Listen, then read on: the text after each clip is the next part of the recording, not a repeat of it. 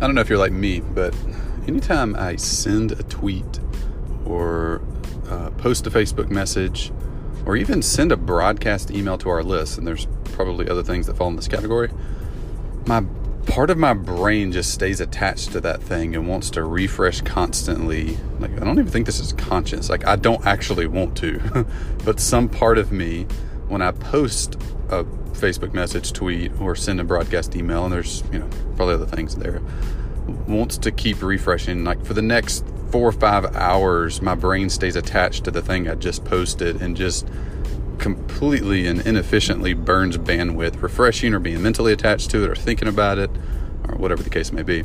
So, one thing I found to help with this for me is to never post or send a message real time.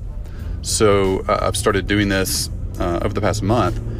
I just don't send our emails anymore. I write them, we have them proofed, and then Jeff, our tech lead on the team, marketing tech guy, he then schedules it and sends it. And by the time it goes out, I don't even know when it's supposed to go out.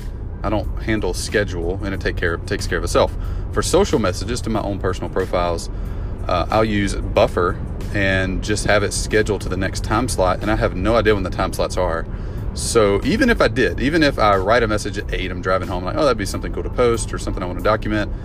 If I were just to go ahead and tweet it or post it or email it out, I would then for the next the whole morning be attached to that item, and especially if people start commenting or sharing or uh, favoriting or whatever on it. For whatever reason, my brain just won't let that thing go. But by scheduling it for the next day, I like the next day policy if I send the email the next day, schedule it to send the next day, schedule the tweet or Facebook message to post the next next day, um, it immediately lets my brain detach. And by the time it posts, I don't care near as much about that message anymore for whatever reason. Now I might go in and check stats or see the general response to it or whatnot. Uh, but it's nothing like if I post were to post it real time. So if you have a hard time when you post things, and I would encourage you, if you're if you're not self-aware enough to know you have an issue with this, don't post for a week or two and then check your stats of how long you're spending on your phone on social media see if it goes up or down. If i've gone through uh, several uh, 30 day social media fast and man my, my usage just plummets. And what i've discovered is my usage goes up significantly whenever i'm actively creating and posting on social sites. Now that doesn't mean don't use social sites. I like them. There's many benefits for me. I don't want to get off of them but i do want to not get caught in the refresh addicted cycle and I have found for me and for many other people, posting is what generates that. Uh, obviously, you can get caught in the endless scroll as well. So, anyway, if you want a little challenge, want to see if you can break your uh, social media nonstop refreshing, try scheduling your post using a free tool like Buffer. Or uh, I found one on mobile, a email sending app for personal email called what was the name of it? Hold on a second, let me check. Uh, Spark. Spark is the only mobile email client I found that lets you schedule a send of an email. Uh, you can do. There's lots of plugins and, and whatnot for desktop, but uh, Spark is the only one I found for uh, mobile.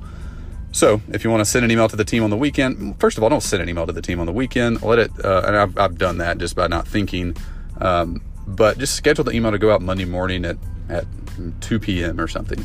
Um, yeah, so quick tip of the day schedule your stuff, see if that changes the way your brain processes social and email. Uh, even when I send an email out, if I send an email to my spouse or somebody on the team and I send it, part of me stays attached to that thing and wants to know if they've responded yet, wants to know if they've read yet, wants to know if there's an answer yet, and kind of stays in this anxious cycle mode. If I schedule it to send four hours from now, completely detached, don't think about it till they till either it pings me back that they haven't responded or they respond. So it's been a good productivity hack for me. Hope that helps you. See ya.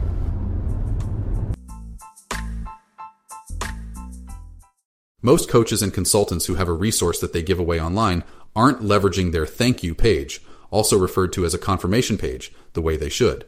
Your thank you page is actually an opportunity to generate additional traffic to your website if you do the right things to make it go viral. This month only, I'm giving away my viral thank you page playbook, which includes everything you need to make your thank you page become a viral traffic source to your website, resulting in a lot more leads for you. You can grab it for free this month only at growthtools.com forward slash free. Again, that's growthtools.com forward slash free.